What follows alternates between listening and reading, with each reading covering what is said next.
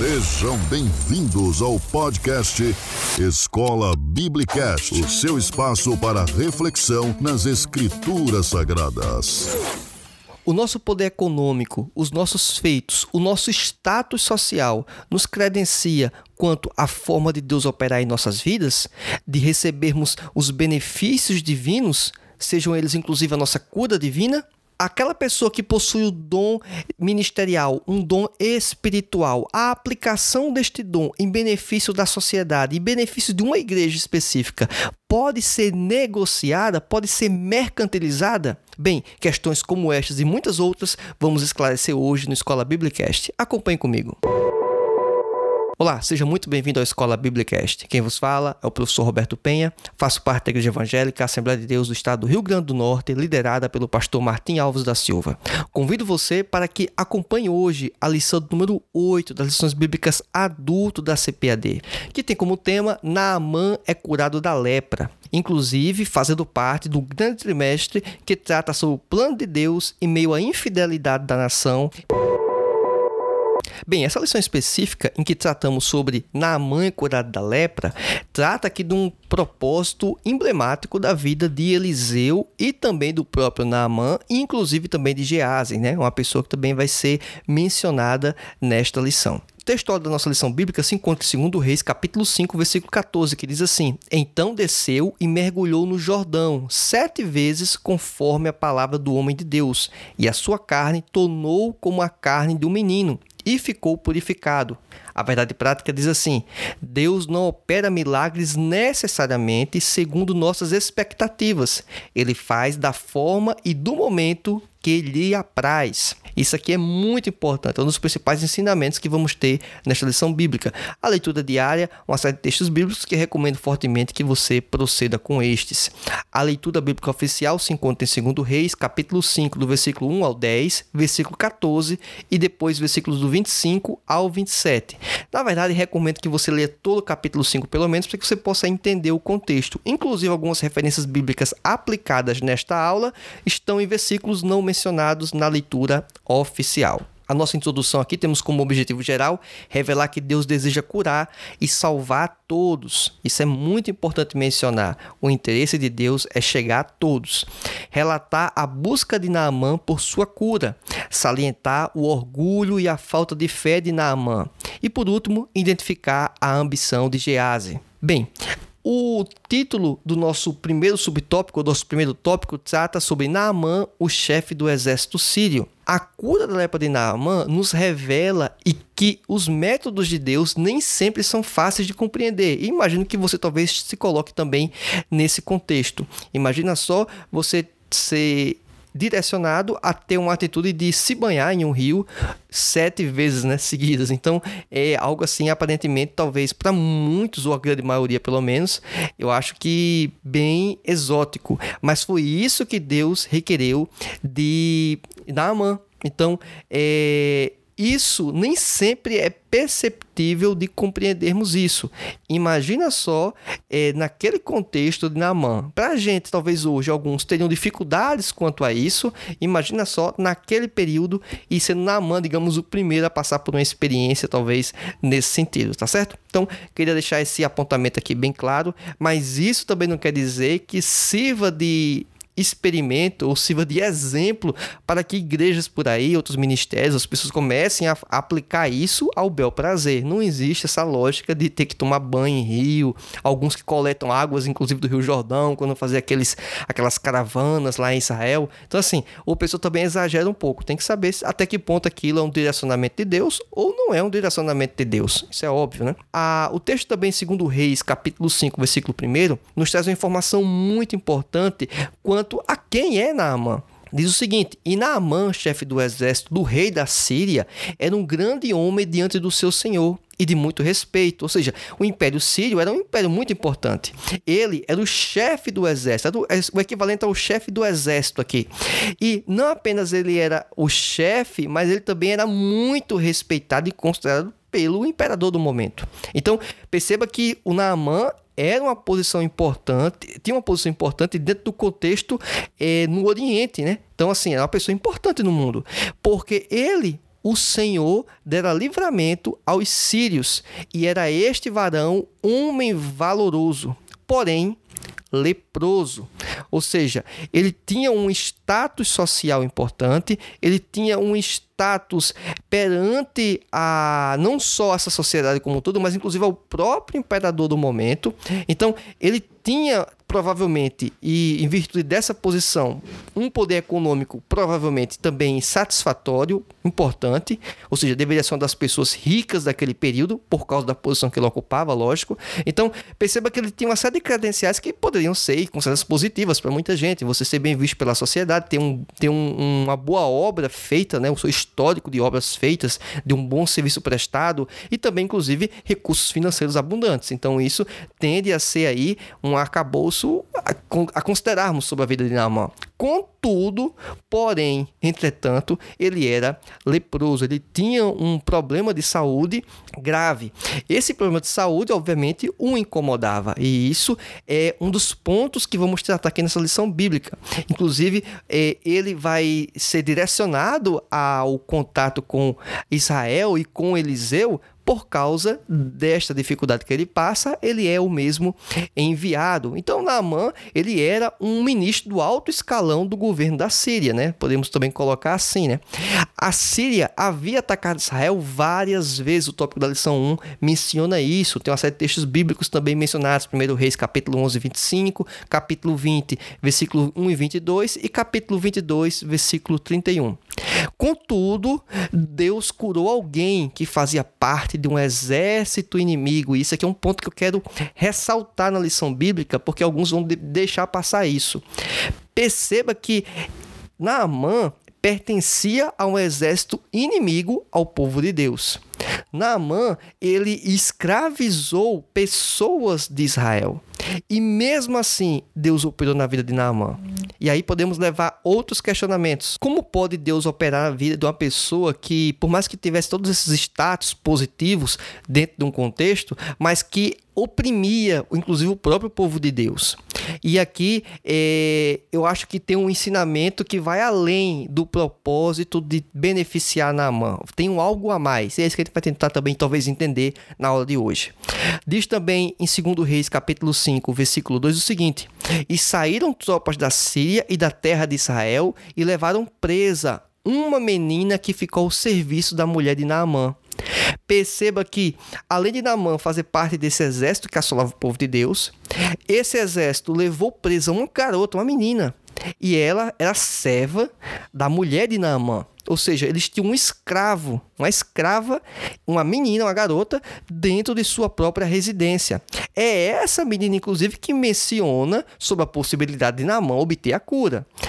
Perceba que, olha mais um fator que prejudica, vamos dizer assim, ou credencia Naaman a não ser uma pessoa bem vista. Por mais que ele tivesse aquele status, aparentemente, pelo menos para a Síria, muito importante, e até ser respeitado pela posição que ele ocupava na Síria em Israel, ele levava pessoas de Israel cativas. É bem verdade que aquele exército que estivesse dominando tinha a prática de levar aquele, aquele território, aquelas pessoas daquele território cativas, ou pelo menos uma parte delas. Isso era algo comum dentro daquele contexto. Mas eu quero ressaltar que a operação de Deus ocorreu em uma pessoa do lado, vamos dizer, inimigo. O rei de Israel também é, menciona aqui na lição, ao saber que se tratava da visita de Naamã, ficou atemorizado e rasgou as suas vestes, pois acreditava ser essa visita um pretexto do rei sírio para atacá-lo. Se vocês forem ler 2 Reis capítulo 5, versículo 7, você vai perceber exatamente isso. Era como se mandou-se Naamã com aquele problema de saúde e disse: Olha, ajuda, aí, resolve Naamã, cura ele aí, faz alguma coisa, manda ele bom, manda ele são aí.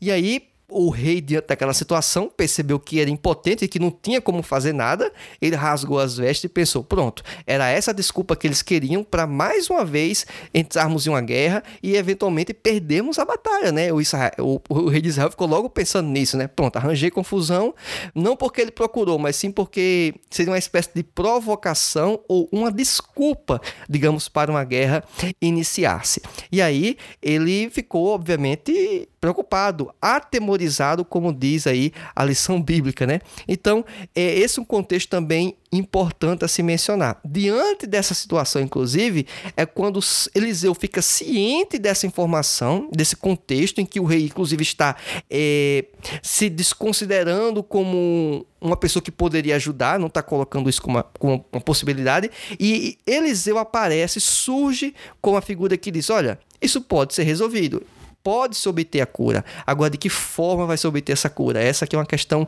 muito interessante que vamos abordar ainda nesta aula. Olha o que diz aqui no tópico 2 da nossa lição bíblica. Porque rasgaste as tuas vestes, deixa ouvir a mim e saberá que há profeta em Israel. É essa a resposta de Eliseu para essa situação problemática. E perceba que a fala de Eliseu nos explica muito do propósito da cura de Naamã é para mostrar que em Israel existe profeta de Deus.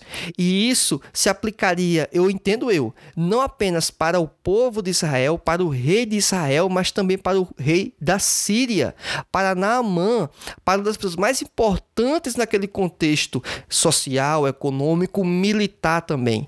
Então dizer, olha, existe homem de Deus, existe um Deus que opera, existe um Deus que faz milagres, o verdadeiro Deus. E é isso que eu acho que era a principal mensagem, o principal propósito da cura de Naamã. Não foi apenas uma cura de uma pessoa específica, mas foi para mostrar o poder e a glória de Deus. Lógico que grande parte, ou se não dizer a totalidade das coisas que Deus faz, é para a glória dele. Mas essa daqui fica muito em evidência que o principal propósito foi esse: foi para poder indicar isso para os entes envolvidos nesse contexto que estava ocorrendo, certo? Olha só o que eu coloquei aqui até em, em vermelho na apresentação de slides. Quem estiver acompanhando o formato de podcast vai, não vai poder saber disso, mas tem um trecho que eu vou mencionar que está em vermelho. Diz assim: Parece que a mensagem vem para além do benefício específico de Naamã, mas também para as nações vizinhas. Isso, inclusive, tem um impacto, porque se acontece algo envolvendo esse milagre para o rei da Síria, algo muito alguém muito próximo ao rei da Síria, e isso pode causar um impacto aonde inclusive? Em nações em volta que não tinham tanto poder militar, econômico, mas que saberiam que ficariam cientes de uma atitude da parte de um profeta de Israel para com o Império Sírio, inclusive para com um militar, o chefe militar do Império Sírio. Isso que é muito importante mencionar. Não foi apenas um soldado qualquer. Poderia ser? Poderia ser. Mas Deus operou aí com a pessoa de, de alta patente. Outro elemento também importante, em Lucas capítulo 4, versículo 27, é, nos indica, e aí sim, porque eu chego a essa, vamos dizer, conclusão, mas eu indico fortemente que tem um propósito específico da cura de Naamã, além, algo muito mais geral, é porque diz o seguinte, em Lucas capítulo 4, 27, muitos leprosos havia em Israel no tempo do profeta Eliseu, e nenhum deles foi purificado, senão Naamã, o Ciro. Olha só que interessante existiam muitas pessoas leprosas dentro da casa de Israel, dentro os pares de Eliseu, os contemporâneos, os conterrâneos dele estavam com dificuldade, mas Deus operou aonde na vida de uma pessoa que era do exército inimigo. E é isso que eu quero deixar muito claro para você. Talvez alguns vão surpreender. Como pode? Deus ele está operando em uma nação, nação vizinha, em um povo que, em geral, não considera Deus como o verdadeiro Deus. Mas será que não é para isso que também Deus está operando? Para que essas pessoas possam identificar que existe um verdadeiro Deus? Às vezes nós nos colocamos em uma espécie de caixinha e também pensamos de igual modo que Deus só pode operar dentro do ambiente da igreja, dentro do ambiente eclesiástico. Será que de fato é essa a verdade? Será que Deus não pode operar dentro da vida e na família de uma pessoa não cristã? Sim, eu entendo que Deus pode e inclusive. Não apenas pode, porque ele pode todas as coisas, mas que ele também, inclusive, opera. Temos esse exemplo aqui. E isso, inclusive, para mostrar a glória dele, para indicar. Não era isso que Jesus fazia enquanto estava aqui na terra também? Ou todo mundo que estava acompanhando Jesus eram crentes convictos em Deus? Não. Percebemos que isso é comum ao longo da história bíblica. E hoje, infelizmente, alguns querem restringir a atuação de Deus, o que é muito problemático. E daí eu entendo mais uma vez esse caráter que vai além das fronteiras da atuação de Deus na vida de Naamã, mas servir como exemplo, como referência para outros povos. Então, essa é uma questão que eu queria apresentar e queria que você, professor de Escola Bíblica Dominical, que está nos acompanhando aqui, desse um enfoque nisso, porque eu acho que vai passar do radar de muita gente, mas eu julgo que é um dos elementos essenciais da lição bíblica é essa mensagem, porque o profeta, inclusive, deixa claro isso, e saberá que há profeta em Israel, segundo Reis capítulo 5, versículo 8, parte B. Então, eu acho que julgo muito importante essa consideração. Ainda no tópico 2, que trata sobre o mergulho no Rio Jordão, temos aqui alguns trechos mencionados em 2 Reis, capítulo 5, do versículo 10 ao 12, que quero também aqui tratar com você. Só que eu vou fazer uma análise a cada versículo, acho que vai ser mais interessante. Diz assim: Então Eliseu lhe mandou um mensageiro, dizendo: Vai e levanta-te sete vezes no Jordão, e a tua carne te tornará e ficarás limpo. Perceba que Eliseu ele não foi pessoalmente a tratar com Naamã. E isso, para Naamã, certamente, e foi demonstrado no versículo seguinte, foi uma afronta.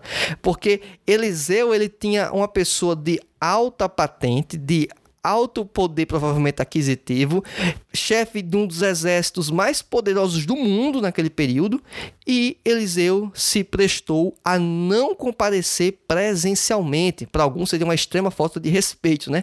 Mas foi o que Eliseu fez. Eliseu mandou um mensageiro. A Bíblia não explica exatamente o propósito disso, mas será que talvez não fosse um teste para confrontar a arrogância ou o poder que Naaman achava que tinha, ou a influência que ele tinha, e ele ser atendido, vamos dizer assim, por uma espécie de secretário, um mensageiro de Eliseu, e não o próprio Eliseu.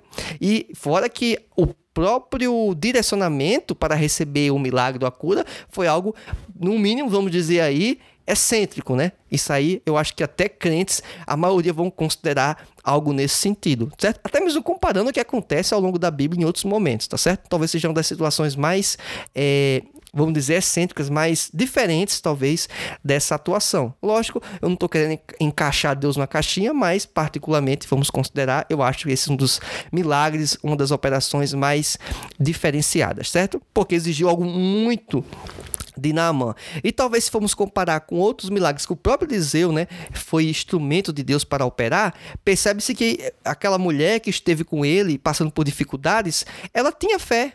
Então, isso favoreceu em muito, ou seja, não, não exigia tantos aspectos de provar.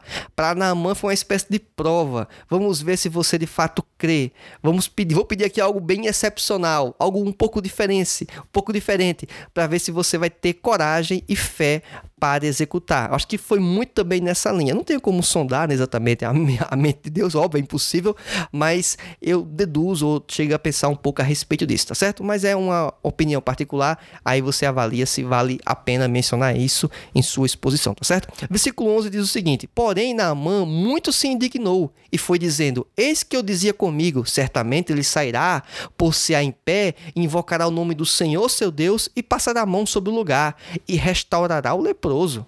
Assim, esse pensamento dele aqui é o que alguns, muitos pensam no dia de hoje, talvez exceto passar a mão, né, na, no, na enfermidade ou o que for, mas essa situação de chegar em frente, invocar o nome de Deus, orar, até impor as mãos, isso é o que é muito comum nas igrejas, principalmente estou falando aqui as pentecostais, certo? Então, isso aí até então, absolutamente normal, até foi o que ele pensou, né? Mas aí ele ficou, obviamente, frustrado porque a expectativa dele não foi atendida, né? Quanto à forma do profeta agir, ainda mais mandando um mensageiro, inclusive, né? Então, isso criou um constrangimento, uma indignação, como diz o texto bíblico na Almeida Revista Corrigida, para com Naamã. O versículo 12 diz o seguinte: Não são, porventura, Abana e Farpá, rios de Damasco, melhores maiores do que todas as águas de Israel? Não me poderia eu lavar nestes e ficar purificado? E voltou-se e foi com indignação. Percebemos também em Naamã um fato de desprezar Israel, e aí poderíamos colocar algumas justificativas. Poderia ser também pelas riquezas naturais que ele conserva a Síria superior? Poderia ser. Mas será que também não envolvia algum aspecto de uma restrição quanto a ser de uma outra nação, um preconceito dele ser de uma outra cultura, de uma outra nação. Então, pode me parecer isso. E esse problema hoje, se vamos pensar e contextualizar, acontece nos nossos dias. E aí eu peço sua atenção nesse sentido. Talvez alguns de vocês já tenham mencionado, já tenham até ouvido, inclusive, um termo chamado nacionalismo. É aquela ideia que a minha nação ela é superior às demais. E não é a ideia de você preferir sua nação, que é uma coisa diferente é, entre, digamos, Brasil e Argentina, eu particularmente prefiro o Brasil. Eu não vou colocar outras nações aí porque pode ser que até um monte de ideia, certo? Mas isso é questão de preferência, né? Você prefere morar onde, você gosta mais de qual nação e assim por diante. Isso é uma particularidade.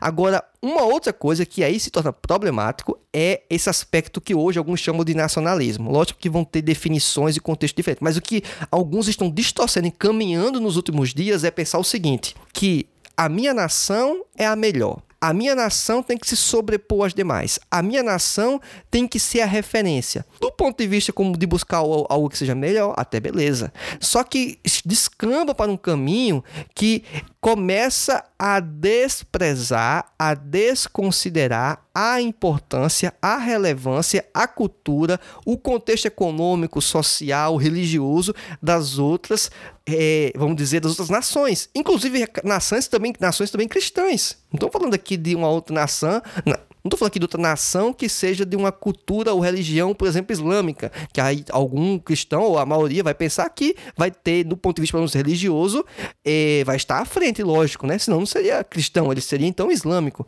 Mas eu estou me referindo aqui à questão de, de se sobrepor e pensar que nós somos a referência do mundo. E isso acontece em várias nações, é um, um, fenômeno, vamos dizer, mais recente, ou pelo menos ressurgiu recentemente, e isso traz inúmeros prejuízos para aquela nação e para aqueles líderes que caminham nesse sentido. Geralmente existem figuras que despontam e remetem isso para o povo, e alguns captam ou caem nesse nessa mensagem distorcida e passam a crer nisso, né?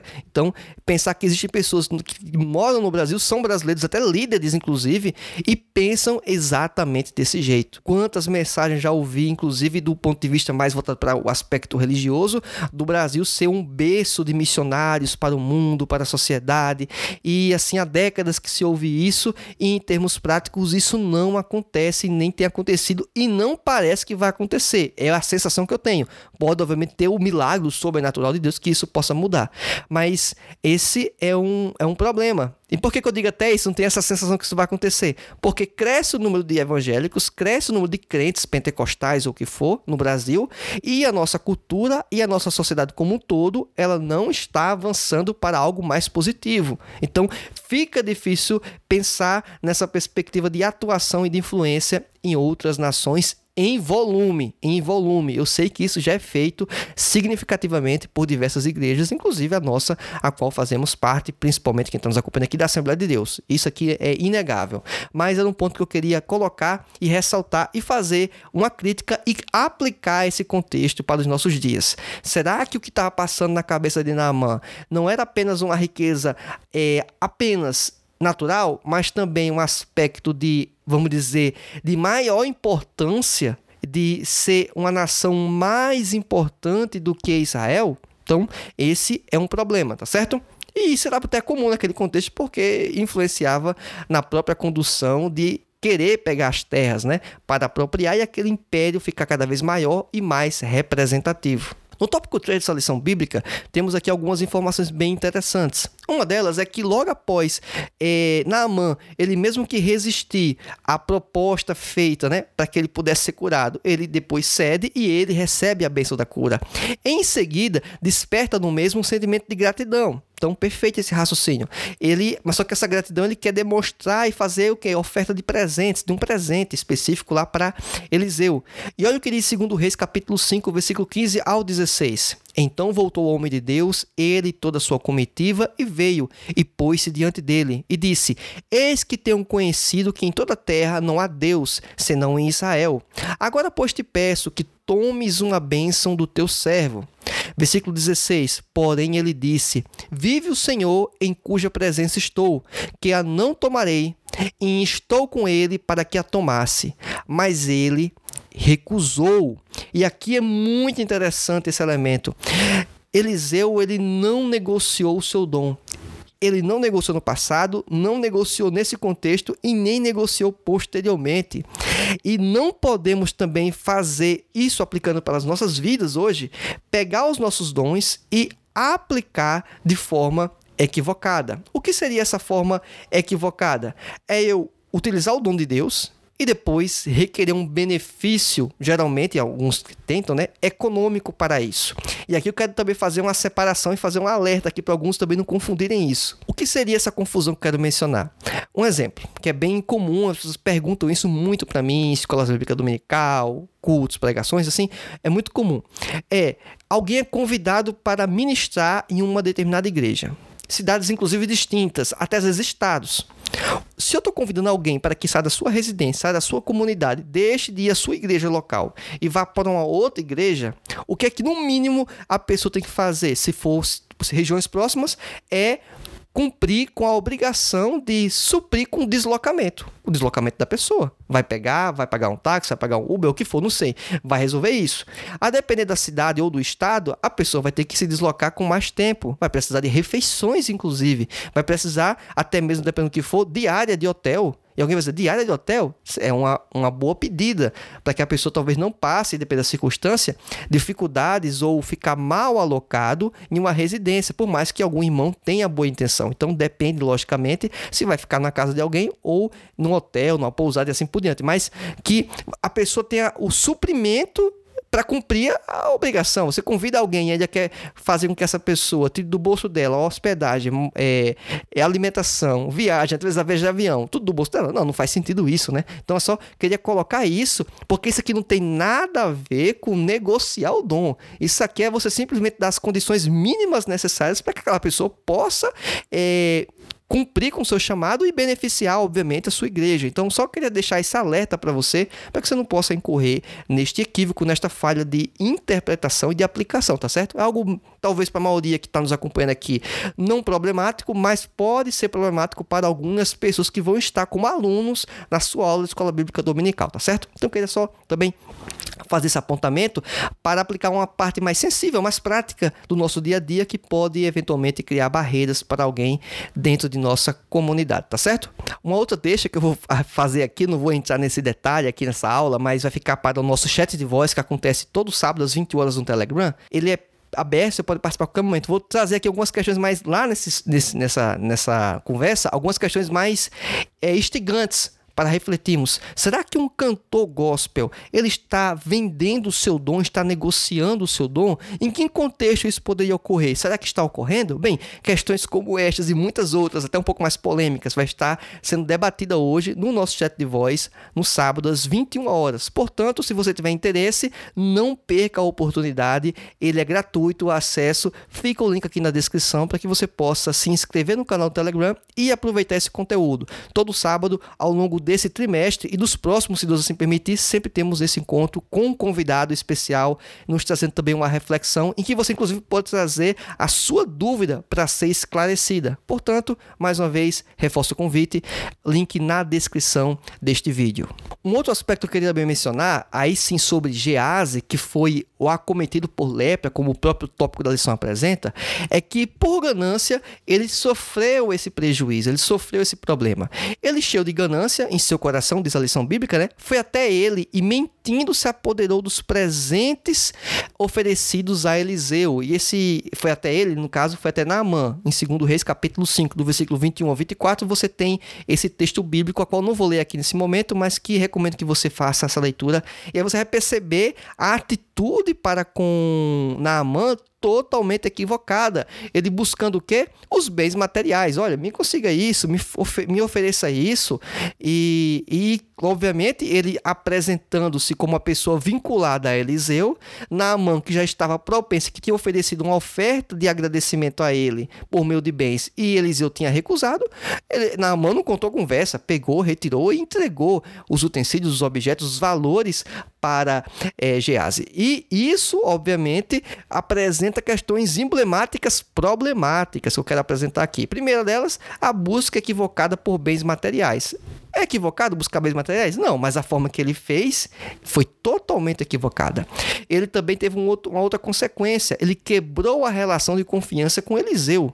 Eliseu certamente tinha o Geás até então, estava em volta né, dele ali, é uma pessoa que ele tinha alguma confiança. Aí ele quebrou essa barreira, perdeu essa possibilidade. Também ele sofreu uma punição imediata, que foi a lepra. Isso não quer dizer que todo mundo que comete um equívoco tal e assim vai, ainda mais a nova aliança no Novo Testamento, vai ter uma consequência imediata. Mas no caso de Gease, isso aconteceu e isso foi um problema. E também ele perdeu, e aí o principal elemento, ele perdeu o bom relacionamento que ele tinha com Deus.